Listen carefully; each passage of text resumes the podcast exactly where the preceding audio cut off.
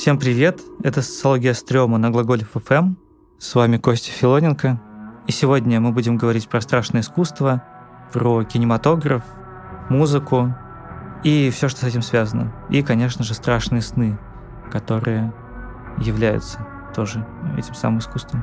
И для того, чтобы обо всем этом поговорить, сегодня у нас в гостях современный художник, который работает по псевдонимам Йозеф К. Здравствуйте, Константин. Здравствуйте.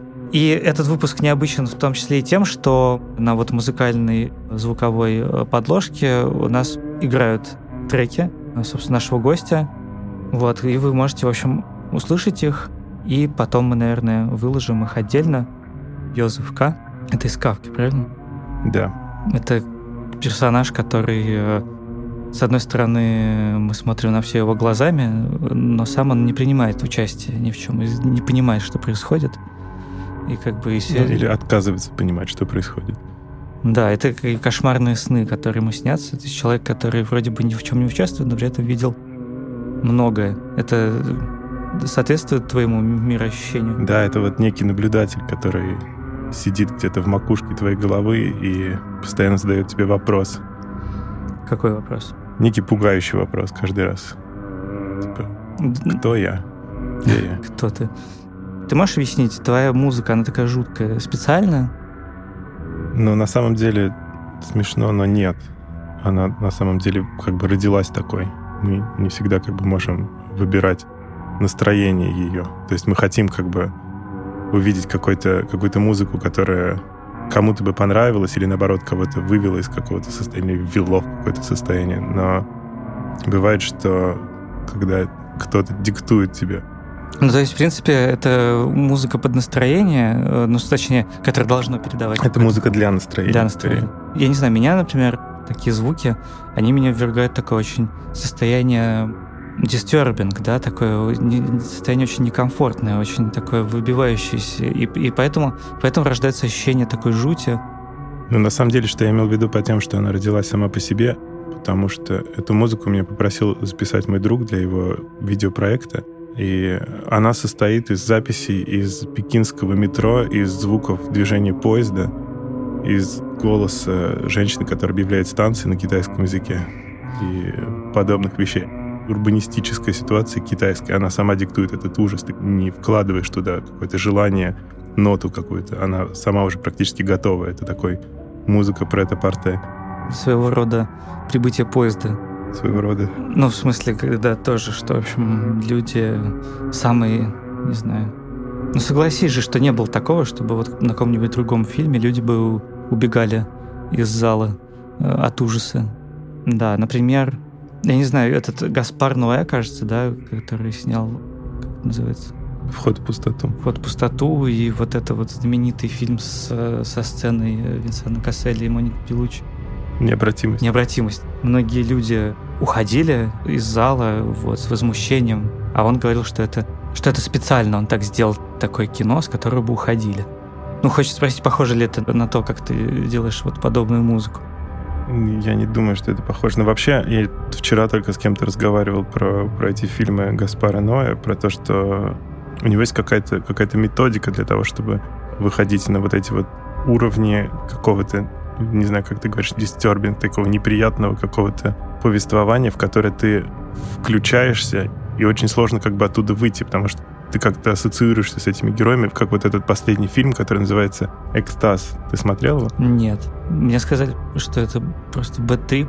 Bad trip, из которого ты сам не можешь выйти. И причем это интересно смотреть. Ты не можешь перестать это смотреть, даже когда тебе кажется, что это плохой фильм, что там все как бы ужасно. Когда хочется выключить, вот ты все равно продолжаешь в этом находиться, как будто надеешься извлечь из этого какой-то опыт все еще до самого конца. Согласен ли ты с тем, что фильмы, что кино в целом, это такой сон, коллективные сны, которые смотрят разные люди и которые создаются как бы для того, чтобы быть вот такими коллективными снами? Ну, сложно сказать. Это же какая-то такая психоаналитическая теория, довольно популярная, про то, что кино — это сон. Это же одновременно при том и какой-то...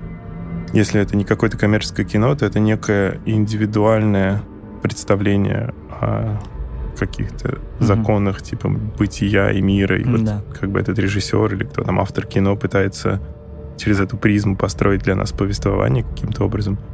А коммерческое? Ну, здесь, наверное, уже как раз идет работа с каким-то пониманием того, как множество людей это все видит. Как бы то, что большинство видели в своих снах, как они это поймут, как для них это сработает.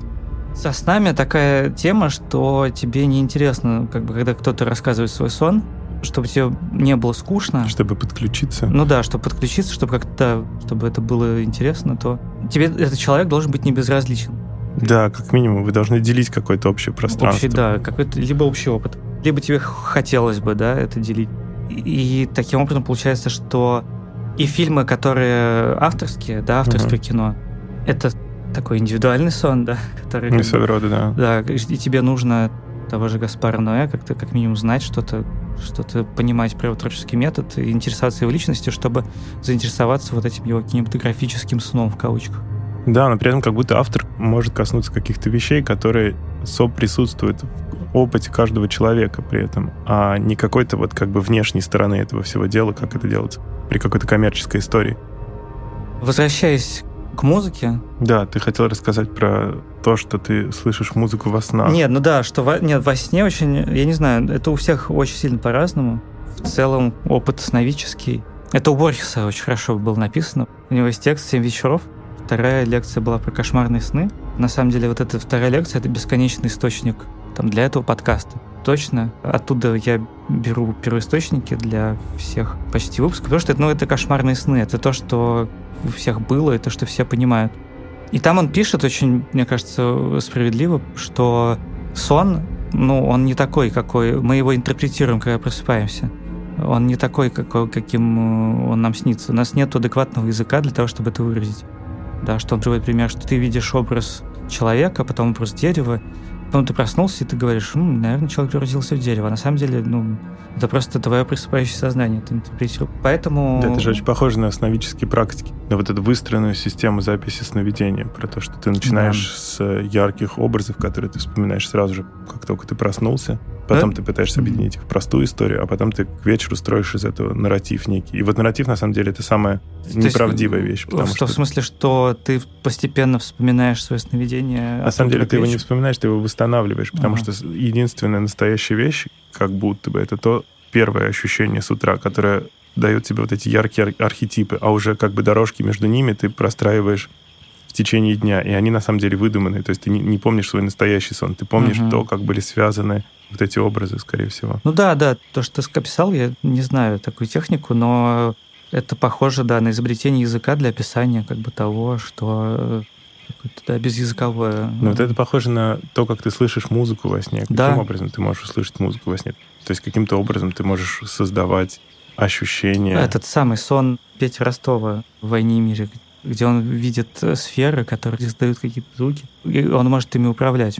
Ну, для меня, например, это то есть, когда я во сне слышу музыку, это, ну, обычно я на чем-нибудь играю. Это скорее сон на полете, да, что я подхожу к э, инструменту, там, не знаю, к роялю или там к барабанам. И вот то, как я хочу, так, так и льется, значит, э, импровизация, э, которая абсолютно идеально перетекает, одна тема перетекает в другую, и все потрясающе, вот, и я думаю, надо же, Раньше я так не умел. Вот. Потом я просыпаюсь и думаю, блин, а и, и никогда не умел. Это, это интересная мысль на то, что сон похож на импровизацию музыкальную каким-то uh-huh. образом. То есть это как бы куски, которые сами достраиваются после того, как происходит определенный кусок. То есть как бы логика этого куска, она уже предполагает, что выйдет из нее. Но это то, как ты описал свое написание музыки. Мне нравится идея про пространство сна, про то, что мы видим во сне. Вот эти пространства, они выходят именно из каких-то детских воспоминаний о местности, mm-hmm. которым добавлен вот этот вот ужас какой-то пустоты. То есть если ты плохо знаешь свою лестницу, то потом во сне ты будешь видеть эту лестницу плюс как бы яму внутри этой лестницы, а, торчащую или, арматуру да. или какие-то застрявшие в текстурах сущности. Я часто вижу пространство какого-то адского назначения какие-то подземелья, грязные пространства, которые, в общем, сами по себе неприятные, но там еще что-то таится. Я согласен, что это детские, да, какие-то штуки. Ты не спускаешься в подвал своего дома, и тебе приходится самому достраивать. Да, для тебя сразу нижний этаж становится как бы... Вот или наоборот верхний. Какой-то, или верхний, да, в какой-то, как будто это башня демонологии, там определенные сущности находятся. Ну, это странно, потому что... Вообще это довольно интересно, что именно дом и какое-то пространство защищенности связано со стрёмом. Вот то, что вы делали выпуски про пятиэтажки, mm-hmm. или то, что можно говорить о страшных 17-этажках из mm-hmm. снов что как будто бы можно это возвести к какому-то пещерному человеку, который только в тот момент, когда он защищен и находится в своей пещере, огражденный там от настоящего стрёма, mm-hmm. потому что мы же не говорим о том стреме, когда тебе коллектор на стене пишет красной краской за разбитый Рено Логан, что там да, он съест как... твоих детей по дороге из школы. Это как бы не тот же стрём, когда ты... Или когда ты подходишь к глазку, а там, да, милиционеры. Да, да, это не тот же самый стрём, который рождает вот это вот как бы вибрирующее пространство пещеры, осовремененный в панельный дом. Ну да, ну да. Это не ощущение физической опасности, да, это ощущение такой, да, метафизической То есть как будто бы эти вещи, стрём и защищенность идут рука об руку каким-то образом. То есть тебе нужна какая-то детская такая опека, что ты как будто бы из удобной территории выходишь на какую-то территорию, чтобы получить страшный опыт и с возможностью туда вернуться в любой момент.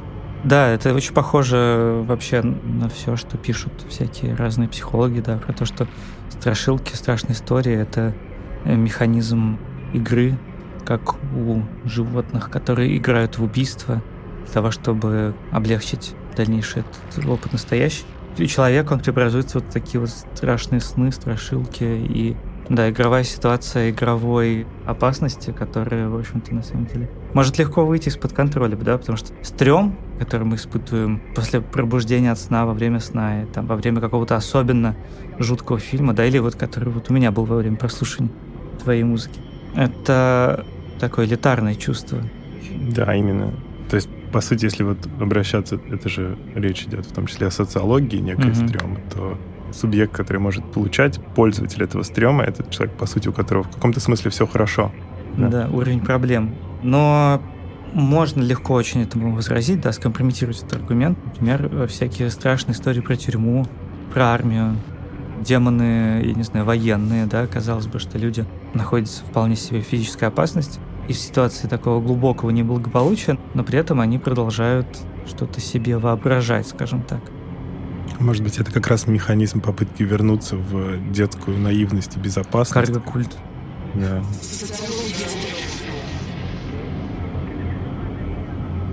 Такой момент, на мой взгляд, очень интересный, что когда тебе снится кошмар, как бы хороший исход из этого кошмара, когда ты просыпаешься, что ты просыпаешься и думаешь, фух, все закончилось, слава богу.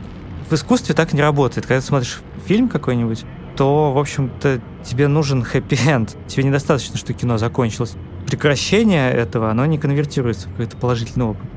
Почему так? Почему, не знаю, люди, которые вышли из Гаспара Ноэ фильма, они продолжают, они как бы испытывают отвращение.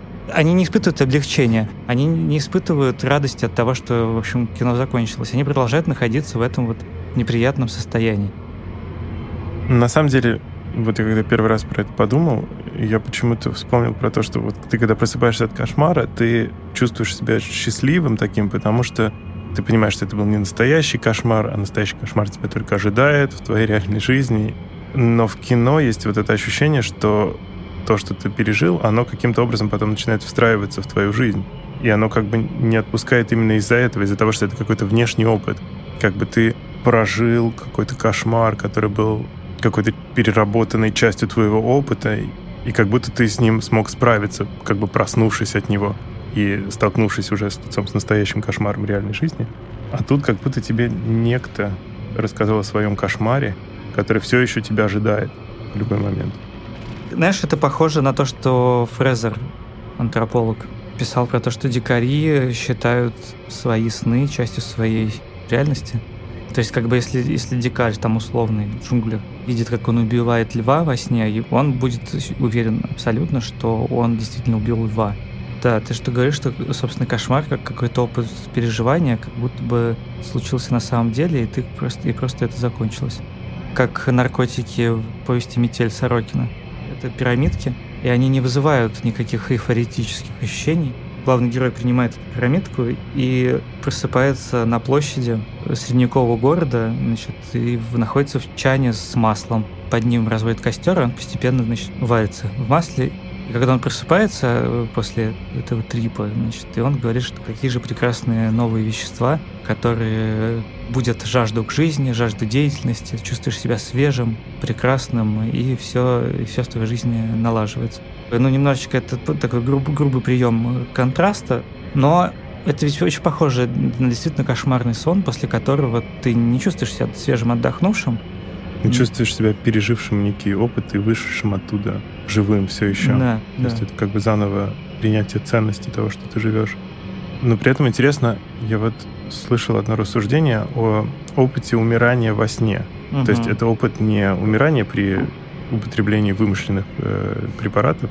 И вот смерть, пережитая во сне, это какой-то очень удивительный э, опыт. Причем я не говорю об, об, о настоящей истинной смерти, в смысле умирания человека во сне, mm-hmm. а вот абсолютное ощущение, что ты во сне умер, и ты все еще находишься среди живущих э, людей каким-то mm-hmm. образом, которые уже знают, что ты умер. То есть это как будто бы одновременно какое-то социальное Мне понимание. Кажется, это как это твое индивидуальное. Ну, ну, в смысле, у меня, например, я никогда... Я либо просыпался, когда умирал, либо это какие-то фантазии. Обычный такой сон начинается с того, что ты уже мертв. Там нету вот этого страшного момента падания в пропасть или там угу. каких-то событий, которые тебя выдергивают да, да, этого да. сна, и ты просыпаешься, и все хорошо. А именно как бы сон начинается с того, что ты понимаешь, что ты мертв. И ты, у тебя нету как бы тела, ты не чувствуешь тела, ты mm. находишься в каком-то пространстве, но оно практически, может быть, это что-то взято из каких-то детских пониманий о потустороннем мире, типа мультиков каких-то mm-hmm. про привидения, которые проходят сквозь стены и слышит там и пытается достучаться до своих родственников или там друзей, типа, ребята, да, я да. вот попал в мир между грань какой-то. И вот нахождение вот в этом дает тебе какой-то удивительный опыт в итоге. Потому что этот сон не закончится тем, что ты умрешь, потому что ты уже умер. Он не закончится тем, что ты как-то родишься, да. потому что он обычно уходит в то, что ты решаешь какую-то проблему в этом сне. Мифологический такой. Ты становишься да. своего рода волшебным помощником сам по себе. Ты, ты становишься функцией некой. То есть как бы мертвый становится частью природы своего рода. Мне кажется, это позиция очень свойственная художникам, как раз людям, которые больше создают смысл, чем работают да, с готовым. вероятно. Кстати, то, что я хотел сказать про кино и реальность, что как бы в случае со снами, как будто бы мы их воспринимаем как немножечко более реальные, чем, чем кино. Очевидно, да, что это как бы то, что происходит с нами, то, что мы воспринимаем снаружи. Но вот, например, прибытие поезда, конечно же, ну, то есть опыт этих людей, он отличался. Я, кстати, не уверен, что это было на самом деле, но как бы то, что тот факт, что такой миф о, о первых зрителях существует, он достаточно одного этого мифа для того, чтобы его да, проанализировать. Прибытие поезда, оно максимально реально. Собственно, как э, вот условный дикарь, который убивает льва. И точно так же зрители думали, что поезд прибыл, собственно, в зрительный зал. Но сейчас есть более сложный уровень вот принятия фильма как действительности, это, это, собственно, идея о том, что фильм может каким-то образом повлиять на нас э, в реальности. У тебя было такое, чтобы, чтобы кино каким-то образом... Э, Каждый день со мной. Я вспомнил сейчас про сновидческое пространство детства. Я сейчас вспомнил, что в фильме Skyfall про Джеймса Бонда в этом фильме Джеймс Бонд попадает в поместье, где он родился и жил ребенком, и потом враг Джеймса Бонда уничтожает этот дом в финальной битве. Я читал материалы и дополнительные, значит, фильмы о фильме. Создатели интерьера этого дома, они его сделали это как бы не видно, если ты этого не знаешь, но там, в общем, это, это пространство, которое расширяется кверху. А почему так? Потому что так видит мир ребенок, и они как бы делают Джеймса Бонда ребенком в этом доме, потому что последний раз он видел его ребенком собственно, тот факт, что потом, в том числе руками Джеймса Бонда, это пространство будет уничтожено, это очень глубокий, э, глубокий символ. Да, но это очень похоже на то, о чем мы с тобой говорили про пространство сна и как бы восприятие тобой в детстве mm-hmm. окружающего мира и потом выстроение из этого мира какого-то часто кошмарного сна с этими местами, которые тебе запомнились, но не до конца, и ты их достраиваешь mm-hmm. вот жутью какой-то, типа вот этих ям и арматуры. Не знаю, почему именно это. Я вот это... вспоминаю 17-этажки с бесконечными лестницами, ямами в этих лестницах, через которые ты перепрыгиваешь над торчащими кусками арматуры. Это «Принц Перси». Возможно, да. Тоже, да. Видеоигры, кстати. Да, видеоигры. Мне очень понравился твой про персону. Ты можешь про это рассказать? Про японское вторжение каких-то городских историй в, в русские городские истории, страшилки. Ну, в общем, про то, что да, что в основном почему-то, если брать какую-нибудь крипипасту или какую-нибудь городскую легенду, ту, которая, скажем так, не связана с каким-то там очень, очень местным контекстом, какие-то вот общие сюжеты, все они почему-то так или иначе восходят к японской сетевой культуре и к японскому, в общем-то, городскому фольклору. Да, но есть ощущение, что в этом есть какая-то особенность именно японского отношения к пространству, о том, что пространство до максимума сакрализовано. То есть угу. все вещи, как бы предметы и, и, и само пространство по себе имеет смысл. Оно не просто как бы, оно есть данное, оно каждый означает что-то. Как, Ты имеешь в виду у... вот это вот бытовой, бытовой мистицизм? Э, он не настолько бытовой, он как у старообрядцев практически, что каждый, каждый предмет имеет там стол, это типа престол Божий, и угу. то же самое с любым предметом, который существует. Ну, то есть Япон, Япония, ты имеешь в виду как более такая, более не знавшая христианство пространство, живущее в каком-то более традиционном смысловом поле. И поэтому оно как бы дает настолько крепкие образы и настолько авторитетные порождает, что, в общем, все стремятся их себе присвоить. Да, вот я вспоминаю эту байку про а, то, что на какой-то станции в пригороде Токио можно найти кошелек в определенный час дня, и в этом кошельке всегда будет мелочь. И чем больше ты берешь оттуда мелочи, тем меньше дней остается в твоей жизни. Это какое-то абсолютно японское как будто бы отношение к, к деньгам, что это как бы что это равно жизненной энергии, что деньги mm-hmm. это не какой-то вот инструмент для чего-то или что это не система, а это именно вот это просто чистая какая-то энергия. Да, но при этом, да, логика сна, что логика кошмара, точнее, это, не знаю, и Борхес об этом пишет, что у кошмара есть свои собственные законы, да, это связь, жуткая связь не связанных между собой вещей. Если вещи между собой каким-то образом, то есть, я не знаю, человек высовывает тебе руку для рукопожатия, а там куриная лапка. И ты, и как бы и так, ну, если сказать об этом, то это не страшно. Но когда ты находишься внутри этой ситуации, то, в общем, вот это несоответствие, оно, в общем, да, вплоть до пробуждения тебя, в общем, поражает. Да, но а в чем вот различие между абсурдностью этой ситуации и страхом этой ситуации? Ну, вот, наверное, куриная лапка может быть ощущ... также, также да, и абсурдным это может быть. Смешно, это может да, быть смешно, это... или это может быть глупо, или это может быть как бы... Да. А второе правило кошмара, что ли, это что если ты что-то видишь, то это что-то видит тебя, да, что, в общем, в реальной жизни работает не всегда, но во сне это абсолютно, это как раз вот эта вот э, связанность э, мира, а. Мне кажется, страх этого в том, что как будто бы во сне всегда это то, что тебя видит, это тоже есть ты. И именно да. ты как бы пугаешься соответствия с этим.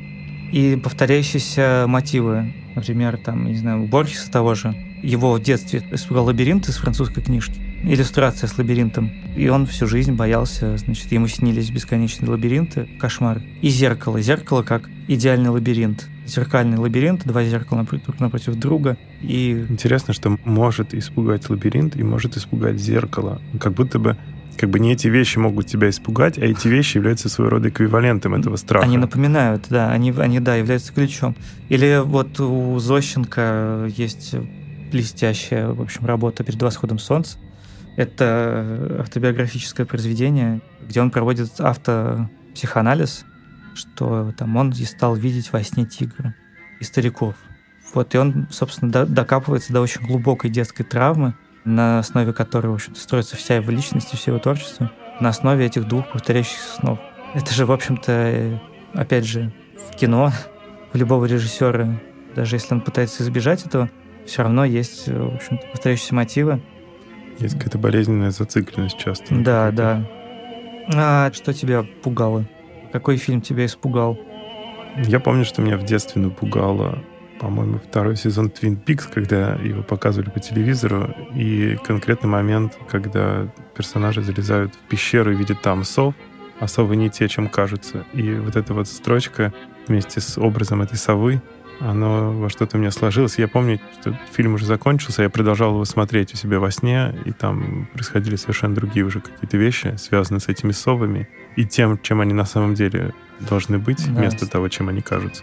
Ты согласен с тем, что нужно ограждать детей от таких впечатлений? Я не очень готов на какие-то педагогические темы говорить, но мне кажется, что нет в целом. Наверное, этот опыт, он просто зависит от возраста, но в какой-то момент он необходим ограждение, мне кажется, более травмирующий в плане какого-то опыта вот этого безопасного страха, то, что mm-hmm. называли стрёмом, то есть выхода из вот этих вот, то есть нахождения в некой наивности и безопасности и выхода из нее в сторону вот этого опыта. Mm-hmm. Мне кажется, что это абсолютно необходимая вещь. Противовес настоящей опасности в детстве, которая может как бы травмировать. Про кино более-менее понятно. Пугающие образы, там, скримеры, резкие звуки, ситуации настоящей опасности и, да, метафизической такой метафизической заброшенности, да, которая пугает в живописи, да, там какие-то неоднозначные образы, какие-то существа, которые и не потусторонние, и не совсем похожие на настоящих животных. Их можно описать, рационализировать с музыкой, очень сложно это сделать. Это просто вот э, звуки, создающие тревожность, но у них должно же быть какое-то что-то общее. Да, вот в последнее время мне интересно шаманские влияния в музыке. Я бы не сказал, что это нечто пугающее, но, безусловно, то, что рождает тревогу. Но эта тревога это является необходимым инструментом для падение в некое состояние, mm-hmm. которое дальше тебя ведет через вот этот вот шаманский путь куда-то для знакомства с чем-то. Ну, то есть выход за чего пределы. Ты, чего ты не знаешь, ну да, можно это и так вот, назвать. И, в общем, и то есть э, музыка, ну, это действительно, да, похоже на... Это, конечно, не какая-то новая вещь, но мне кажется, именно вот этот опыт в музыке довольно уникален. Вот один из людей, которых меня учил каким-то вещам, связанным с подобными влияниями в музыке, mm это достаточно известный американский музыкант, и он пользуется этим, и это чуть ли не главная основа его музыки. Это впадение слушателя в определенное состояние, и дальше он как бы берет его за руку и ведет через некие пространства ага. внутри этой музыки. Там совершенно не важна уже мелодия, не важен текст практически. Угу. Возможно, как-то важна ритмическая составляющая, но это даже не, не главное. Это все как бы своего рода инструменты для того, чтобы ты мог находиться где-то еще в момент прослушивания этой музыки. Ты как будто описываешь музыку техно, но техно не пугает. Да, но мы не говорим сейчас о вымышленных веществах. Окей. Ну да, да, да, что это, да, это имитирует трипы, но да. Трипы, да, но, но при этом тут как бы упирается внешняя химическая составляющая. Возможно, ага. твой организм сам как бы придумывает э, необходимое тебе угу, в этом случае. Угу. А, например, Вичхаус, Вичхаус, который как бы музыка, которая...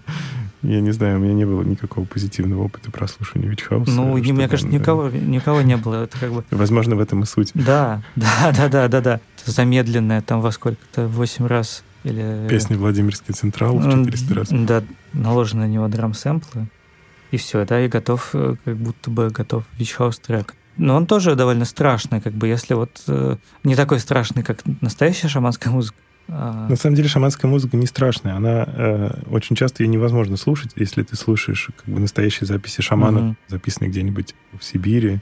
Ну, вообще немножко менее показательно с американскими шаманами. Но вот сибирских шаманов не натренированному уху довольно сложно их слушать, потому что это ритмические выкрики слов на незнакомом языке, они не похожи на то, к чему ты привыкаешь. Да, нет, но если... Но мы пробовали записывать, делать какую-то... Ну, естественно, так много кто делал. Вместе с э, шаманской песней своего рода делать ее более доступной путем соединения с некой электронной музыкой. Ага. Достаточно неплохой эффект от этого происходит. Ты можешь легко в это включиться, а дальше, как будто после того, как ты себе позволил через электронную музыку войти в это, дальше тебя ведет уже шаманская песня сама по себе. Это довольно интересный опыт. Ну, кстати, на одной из выставок. А, нет, это была не выставка, это была, это была лекция в консерватории про традиционные музыкальные штуки. Там я узнал о том, что румыны, румынские цыгане, именно традиционные, у них похоронный обряд предполагает, что они зовут музыкантов, которые играют вот на этих вот скрипичнообразных инструментах и всяких ритмических э, инструментах. И Обряд предполагает, что они это делают на протяжении 12 часов, 20 часов подряд, не сменяя друг друга. И это очень интересно. И мы смотрели записи на лекции разных участков вот этого вот обряда. Ну в общем, понятно, что первые там 2-3 часа это какая-то осознанная, да, тр- да, да. традиционная музыка, а потом, а потом начинается что-то максимально похожее на какие-то такой, не знаю, аналоговый да, именно длительность Хаос, как раз-таки да. здесь имеет большое значение, потому что как будто бы психике нужно преодолеть какие-то э, вещи, которые только временем преодолеваются и бесконечным повторением. То есть это вот музыкальный опыт вечного возвращения, который в итоге тебя выводит куда-то. То есть это mm. как бы как бы болезненная зацикленность, имеющая выход на другой уровень. Ну да, не дурная бесконечность. И, в общем, очень странно. И у Марины Абрамовой же именно такие же эксперименты, когда там она этого рэпера Джей Зи и, не знаю, музыкантов группы The National заставляла ну, не знаю, сколько заставляла, может быть, у них было какое-то партнерство взаимовыгодное, но, но, короче, они должны были несколько часов подряд э, играть, э, петь, читать одно и то же, и это, конечно, тоже такое, ну, то есть это жутко, жутковато. Мне рассказывал товарищ недавно, как он на фест- музыкальном фестивале в Москве слышал музыканта, который ставил распевки, в течение двух часов распевки Майкла Джексона, который просто вот кричал вот эти свои фразы. Ага. И в какой-то момент это всем как-то гипнотически воздействовал на аудиторию. И после двух часов он включил настоящие песни, которые действовали в сто раз лучше, чем они действуют, когда ты просто слушаешь Ого. это.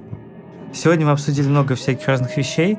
Воздействие искусства на человека, страшные воздействия. Мы обсудили, что, в общем, все страшное так или иначе стремится к, к архаичности. Либо пришло из него, либо стремится туда попасть. Какую-то ты психоаналитическую нотку внес. Ну, так передачу. это же итог, да, понимаешь? Слушатель выходит из этого сеанса с каким-то, должен выйти с каким-то выводом. С багажом.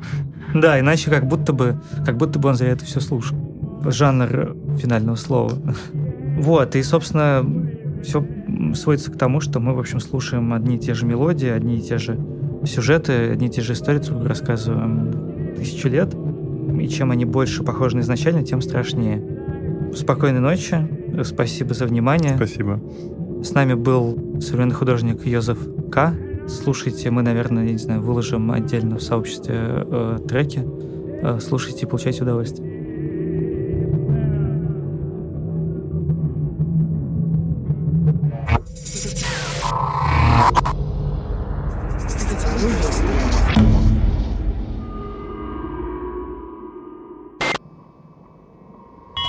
Глаголев ФМ. Для тех, кто в пути, из ниоткуда в никуда.